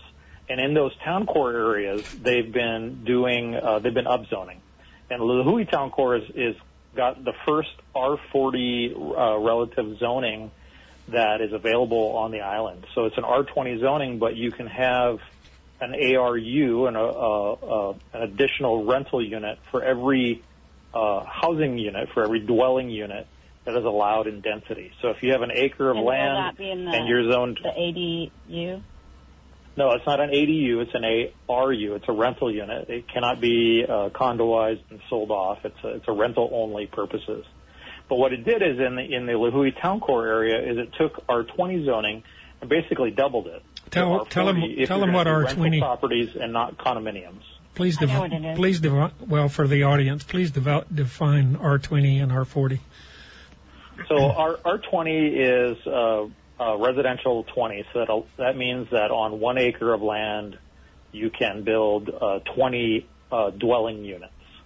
And uh, now with the uh, new laws that have been passed, you can build 20 dwelling units and you can build 20 uh, additional rental units. And so if you were going to develop a rental project on one acre prior to this law passing, you could only build 20 units. Uh, since this law has passed, you can now build up to 40 units of density on one acre in, in those areas. And so I think the density issue has has been resolved, and that's something Well, it is when you being. look at yeah, when you look at creating policy from a governmental perspective and resolving affordable housing, zoning is a, a big one, um, and it is the first one that needs to be attacked. And I think the county, uh, the county council has been doing an excellent job, and the mayor, of addressing uh, density as part of the housing solution. And the next step to that is now we need to get the infrastructure in place so that we can actually build 40 units on that acre rather than right now we don't have sufficient uh, uh, wastewater or water to build a lot of those properties out to their maximum density. Caller, Uh, you said parking- something. p- Pardon me. another problem, but that that's another conversation. Pardon me, Milo. The caller said something while you were talking, and we couldn't hear. Okay, I, I apologize. It's okay. Oh, well, I was talking about the um, area that you were discussing about the biofuels, the the Uh-huh. that's trees that you said you drive through by, you know, that that whole area is in the opportunity zone. Uh, no, it's not. It's not. Is it just after No, that area? it's not. It's it's only the urban zoned areas uh, in the Koloa town and in the Kukuiula area. Yeah, so the, the none of the ag land there is uh, part of that opportunity zone. That's my understanding. Yeah, and there's a, uh economic opportunity zone in Honolulu, isn't there? Well. It- yeah, everything I think uh, west of the Hanalei River is included as part of that's the other opportunity zone on Kauai. So the the county is doing doing a lot. Uh, the county is addressing the problem, and they're working. They're making changes to um, our laws and our ordinances, and um, And they care. and the new, new administration is really uh, addressing these issues and doing their best to make sense of them. And uh, the new the general plan update did a lot did a lot towards that, didn't it, Jim? Well, I don't want to lose this caller. We have someone who obviously cares and is very sharp and, ex- uh, you know, have a lot of wisdom. I would ap- appreciate it if you would contact us either through info at pal, P-A-L, hyphen, Kauai.org or come by our office on Lighthouse Road in Kilauea and just hang out with us and let's talk about the problems and what we can all do because that's one of the things we're going to talk about next. One, the last subject on this call, on this uh, show is what can people do? What can individuals do about this? And, um, you know, it sounds like you might be someone who would be willing to step forward and try to figure it out. So we appreciate well, your call. that zoning that he was discussing about the R20 and the R40 would be great if it overlaid over the existing lots that we currently have. For example, when you're in Lihue and you go across the street from Wilcox into that neighborhood, if those people were given the concession to also build another unit on their lot, just like these people were. Well, they can. They can build ARUs. Yeah, yeah. you set me you set me up to hit one out of the park. Can I answer that, please? Go ahead, Milo. Hit one out of the park. It, it totally is for that. And this segues perfectly into the next part. What can the community do? So ADUs, additional dwelling units, and ARUs, additional rental units, are two additional densities that the public has that are overlaid over existing zoning. So, for example, the area that you're talking about is called Molokoa. That's the area that is uh, right around uh, the Civic Center and that area there. And that is uh, generally an R4 zoned uh, area. So that means there's one house per roughly every 11,000 square feet. Uh, The lots in there tend to be between 10 and 11,000 square feet in general. And what is currently allowed uh, is originally it was one house. Uh, then they said, hey, you can have an ADU there now too. So that is now two houses. Now an ADU can be CPR'd, can uh, done a condominium property regime, and, and can be sold as a separate dwelling unit. Um, And the, here's the great thing: this new ARU, which was actually passed, uh, was actually started under the prior administration and passed after this uh, new administration took over. Um, so I don't, uh, Mayor Carvalho and the prior county council members deserve some credit too. Um, but the new ARU says that you can have a house on that property, an ADU on that property, and each one of those is allowed to have an ARU. So you could now, we went from a density of one house per quarter acre to now you can have as many as four dwelling units per quarter acre. This is all conditioned upon there being sufficient water and sewer supplied Which to that property. basically two duplexes. Yeah. So what segues is, uh, and I keep telling this to people, and I've got a video online that tells people this. The county council and the county wants you to build an ARU or an ADU or both. And this goes island wide. If you're not on a sewer system, the restrictions are more uh, likely to do with your sewer. Um, and in some areas like Kilauea, I know water is a is a particular limitation when it comes to infrastructure for uh, adding additional density on. But um, you, the county really wants people who own homes to add units to their property. It is probably the single largest way we can affect uh, the availability of rental properties on this island. Is if everyone who owned a home added a rental unit to their property, that that would be uh, 20,000 new units, right? Um, so uh, that's that is probably the lowest hanging fruit. The government has done everything they can to uh, get out of the way of that, and there was even a package of bills that got processed late last year that reduce or remove all of the fees, the permitting fees, to add an ARU if you're willing to rent that unit for the affordable housing guidelines, which is at 80 at at 90% of AMI based on the number of bedrooms that you have, uh, if it's a two bedroom or a one bedroom. And an ARU is limited to 800 square feet in size. It can be attached or detached, but the, the county really wants everyone to build these because it would go a long way towards helping us, uh, other developers who are trying to do other projects. And what part of the problem is how do people come up with enough money to do this? And some of the banks on the island and some of the credit unions are really leaning into trying to help people do these ARUs and these ADUs so that they can, you know, get their um, a little better cash flow out of their property. A lot of times it enables them to keep their property, and they're going to lose it if they don't do something. Go ahead, caller. Does Yeah, that I think that's an interesting, that's a, definitely an interesting comment because that is the core of our community. That community that we spoke of just in general right now is the core of our community of people that have been established, are from here, were born here, and will, you know, will be here forever. Yep. Some of those people to wrap their head around a building project on their piece of land that's been like it's been in that configuration for so long, Right. if you notice the setbacks there, most people's homes are set back. They're not in the forefront of the lot, you know. And so I think it's just going to take, you know, it's going to take a, it, it's change, and that's going to be that's going to be it's going to be somewhat difficult, um, especially when you can condo out and CPR those units when it's not a traditional granny flat or something like that. Um, you know, because then you are, you're talking about separate meters, you're talking about separate parking, you're talking about separate everything, you know?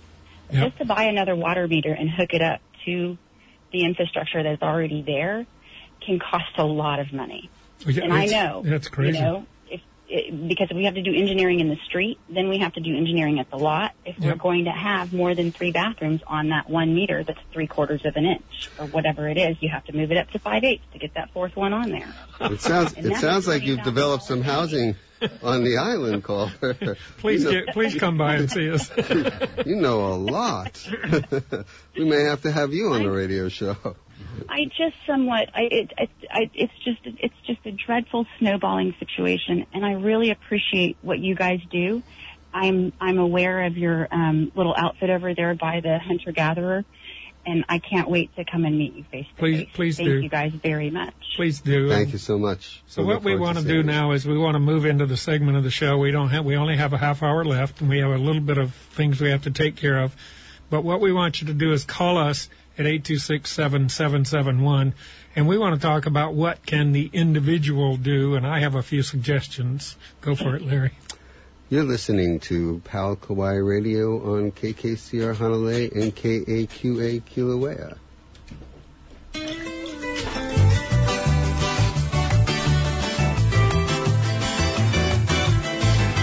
Everyone is welcome to KKCR's first ever open house party. Hi. Do you want to know more about Kauai Community Radio? Curious about our Jungle Shack studio?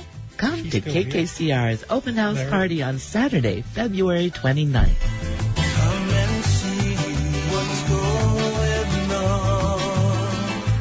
Volunteers and staff will be available from high noon to 6 p.m. Visit kkcr.org or call 826-7774 for more information and directions. E nana pono e me oe.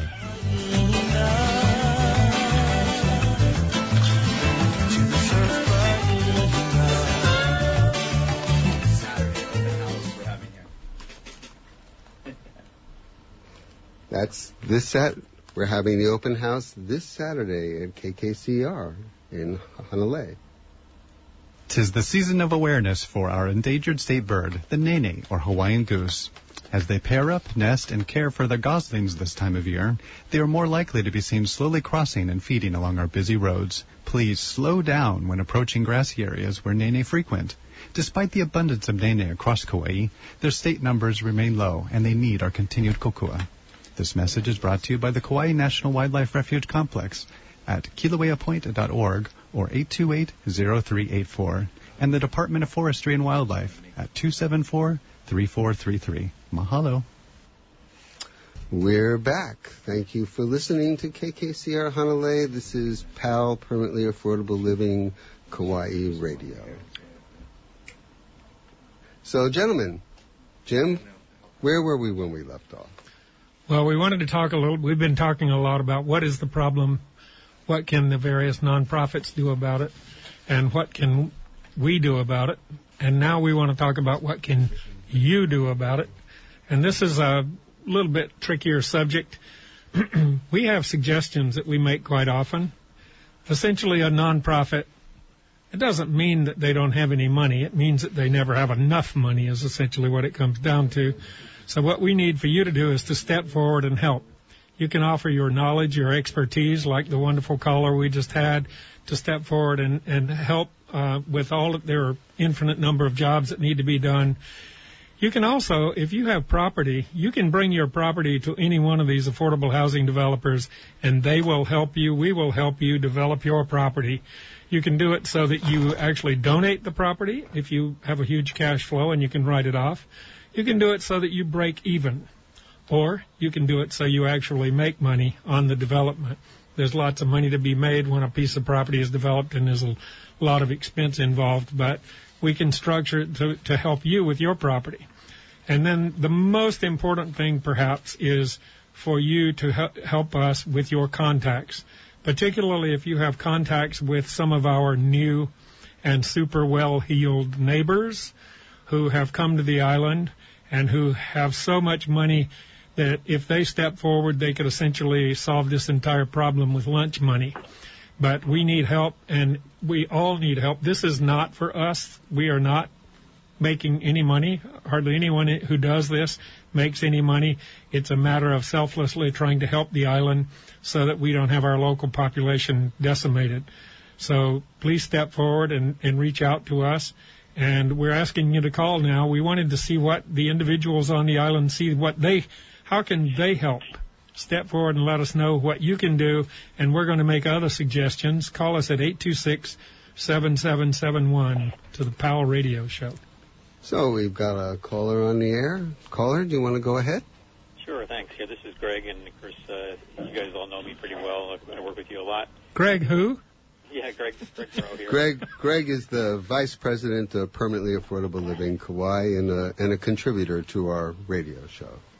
Right, and, and again, we've covered a lot of great topics here, and one of the ones that you know has been my initial entry into this whole affordable housing question years ago was the affordable housing plight, really, of the farmers on the Amen. island, Amen. Thank the you. smaller farmers. And for example, you know, Milo mentioned, you know, I used to be able to drive by the big sugarcane fields, and those are gone. You know, that large scale agriculture is largely gone from the island here.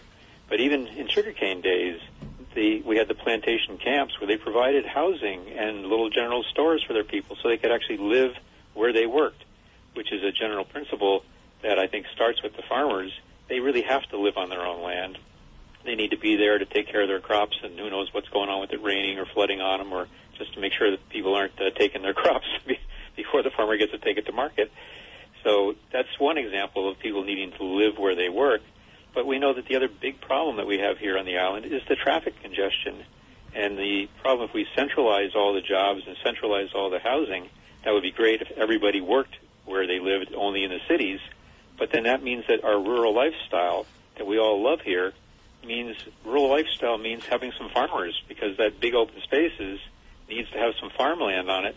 So there's some actual crops being produced for some revenue from all those nice big open spaces that we all like to look at.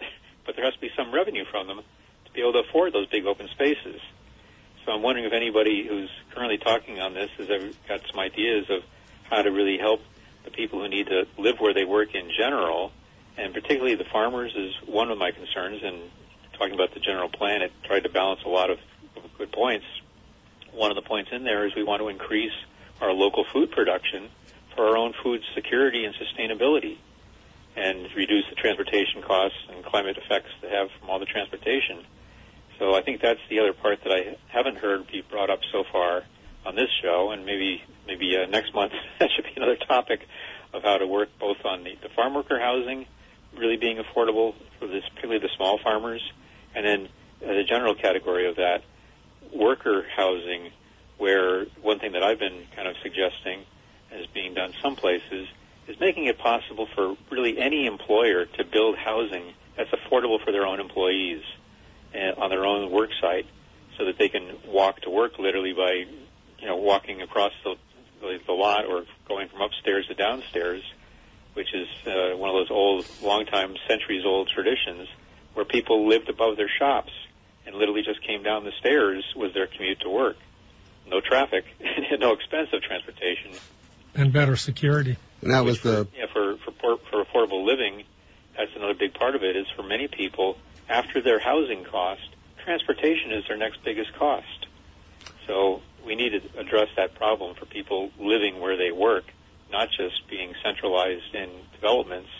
That then they have to great to have affordable housing, but if they have to drive a long distance to work, that's an expense, and it also creates the traffic congestion that we'd all like to see not continue to escalate the way it has been.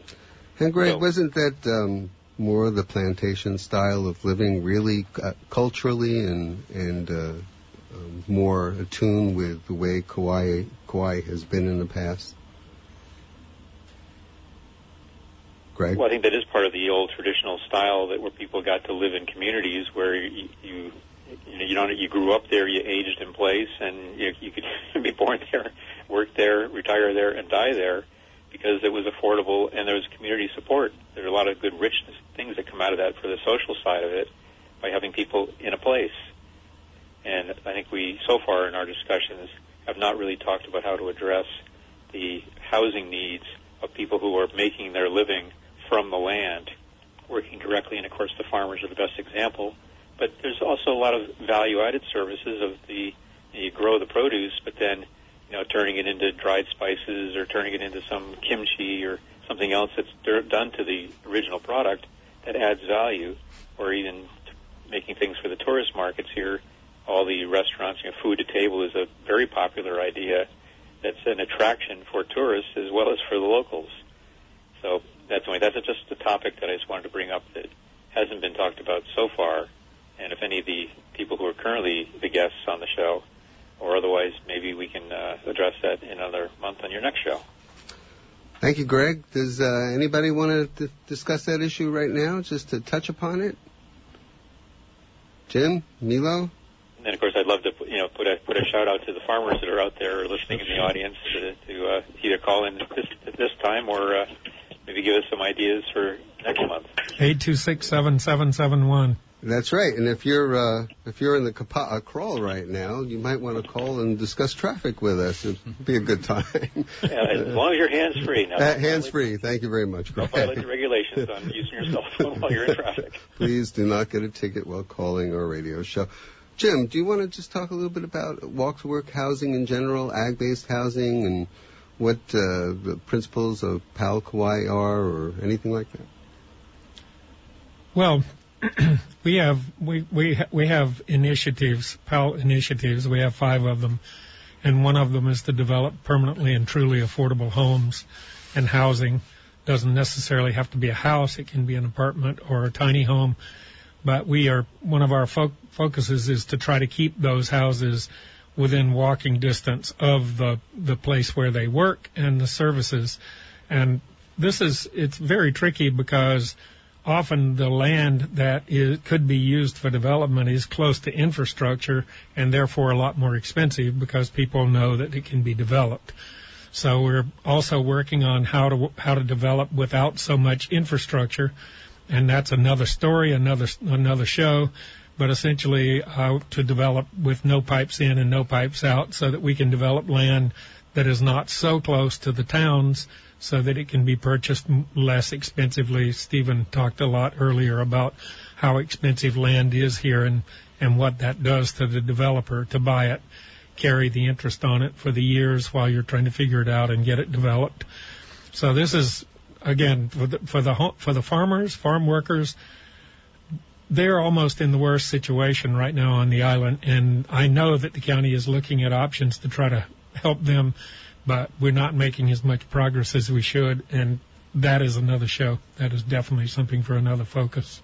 You know, I'll just add to what you just said there, Jim, is that the idea about developing on land that doesn't have the infrastructure, we want to be very careful about just not opening up development all across those, those lands that don't have the infrastructure, that aren't in the centralized areas where infrastructure is affordable. But there are ways, particularly for ag-based residences, ag-based communities, where we need to have the agricultural economy supported here. And of course, agricultural workers need a place to live, just like a worker in, a, in an office needs a place to live. The ag workers need to be able to live on their land. And there's the place where we want to be able to have something where we don't need the centralized infrastructure that's very expensive to run long distances in a rural county. But because of technology now, we can have things where, as you say, no pipes in, no pipes out can work and actually be better for the environment because the technology's gotten so good now that instead of cesspools or even septic systems, the new technology can produce effluent out of it that is even better than what comes out of the septic system or even a municipal treatment plant. So we have some new technologies that make things available for us where we really might be able to solve the agricultural workers being able to live on their land even though it's far away from the centralized infrastructure projects. Right, Greg. And these these new technologies are also um, important for the environment. And if you're going to build something in um, Kapa'a and you have to put in a sewer system and you've got to transfer all of your effluent over to the Lydgate transfer station uh, and treatment station, um, that's going across a lot of areas that are going to be subject to sea level rise. Did you want to touch upon that, Greg?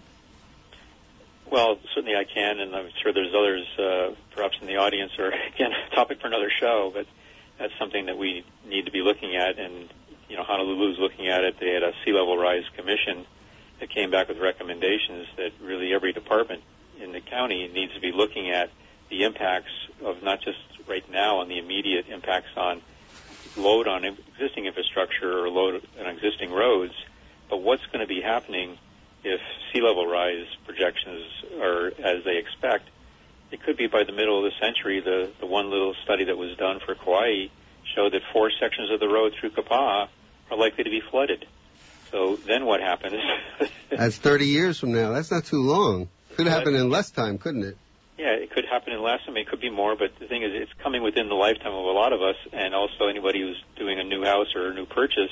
It's within the lifetime of their mortgage, so there's Right. reason to think about this stuff and start trying to plan for what are we going to do to move ourselves out of these risk zones, and that means we're going to have to take the places where the development has occurred in the past and say it's no longer going to be viable to live there, and we need to start thinking of where do we want that managed retreat from the risk zones and get going before we're forced to move because there's been a major hurricane or some other storm.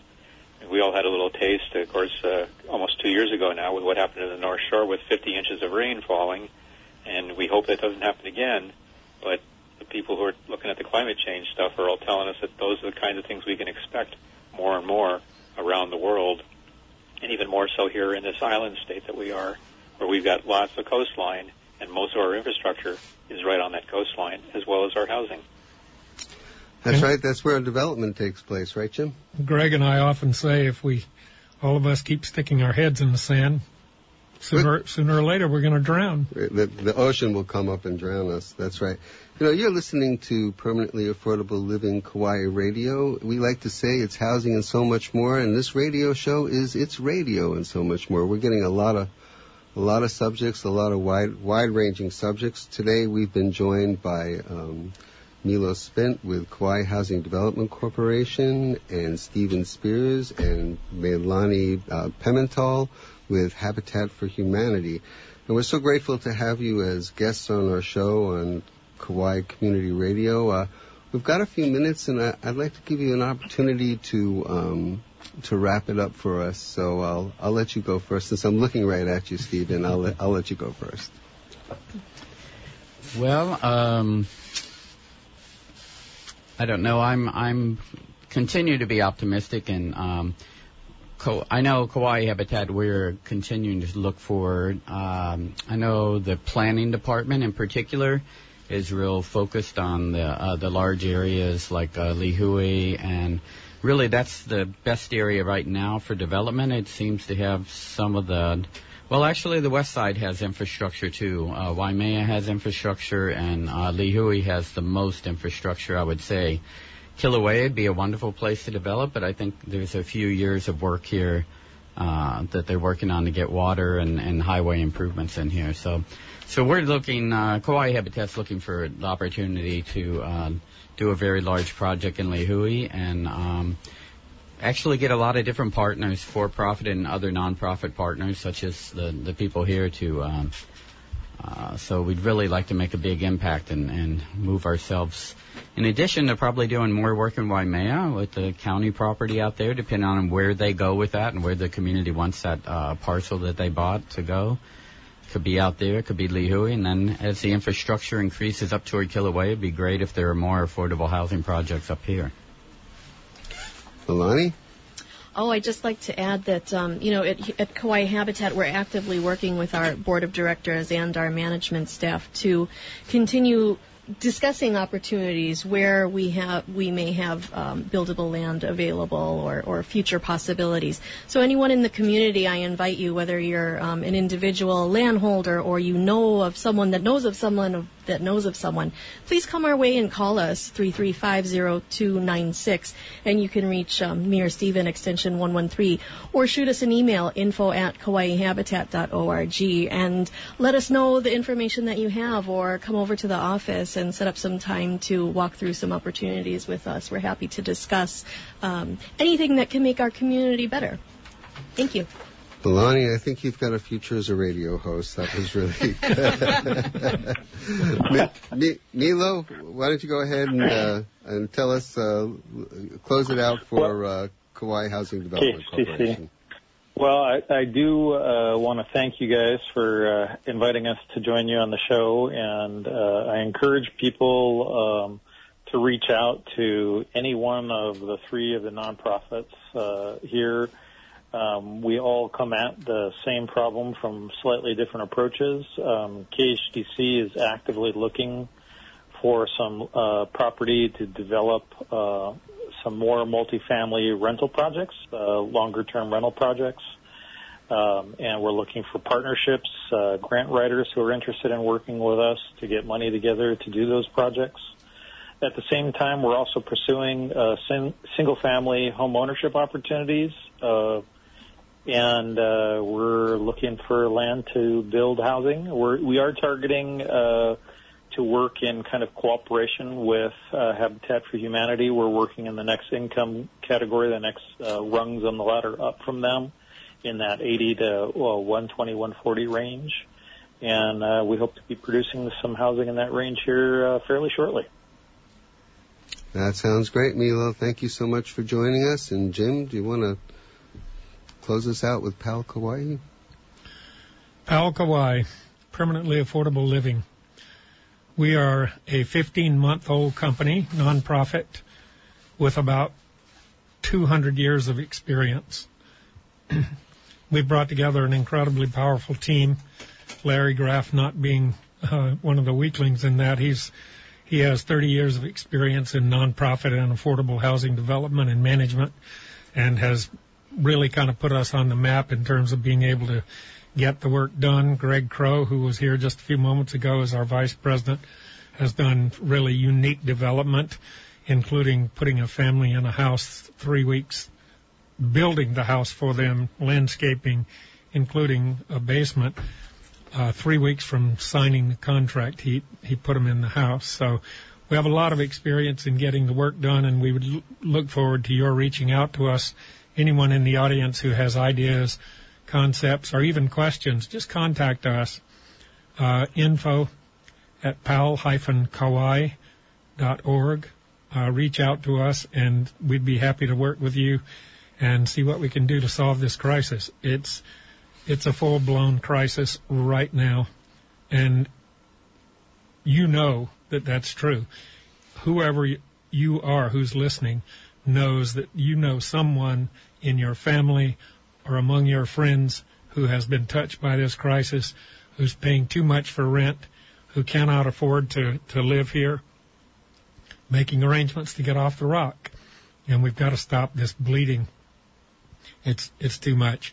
So reach out and help us and with your ideas. Like I said, if you have property, we can help you develop it, or particularly if you have contacts with some of our more wealthy neighbors, and if you can help them to realize the emergency that we face to step forward and help. We look forward to it.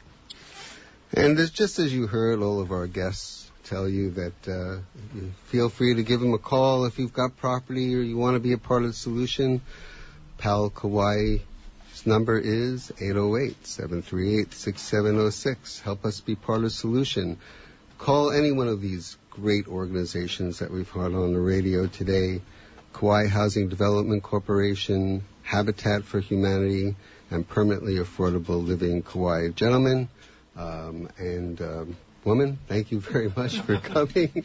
Um, you've been great guests. Uh, we look forward to hopefully having you again in the future.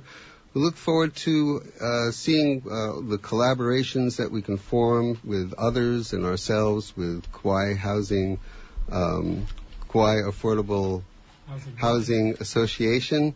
Uh, it's a brand new concept, and we're, we're looking forward to working with you and great things. Ladies and gentlemen, and members of the audience, thank you for listening to us.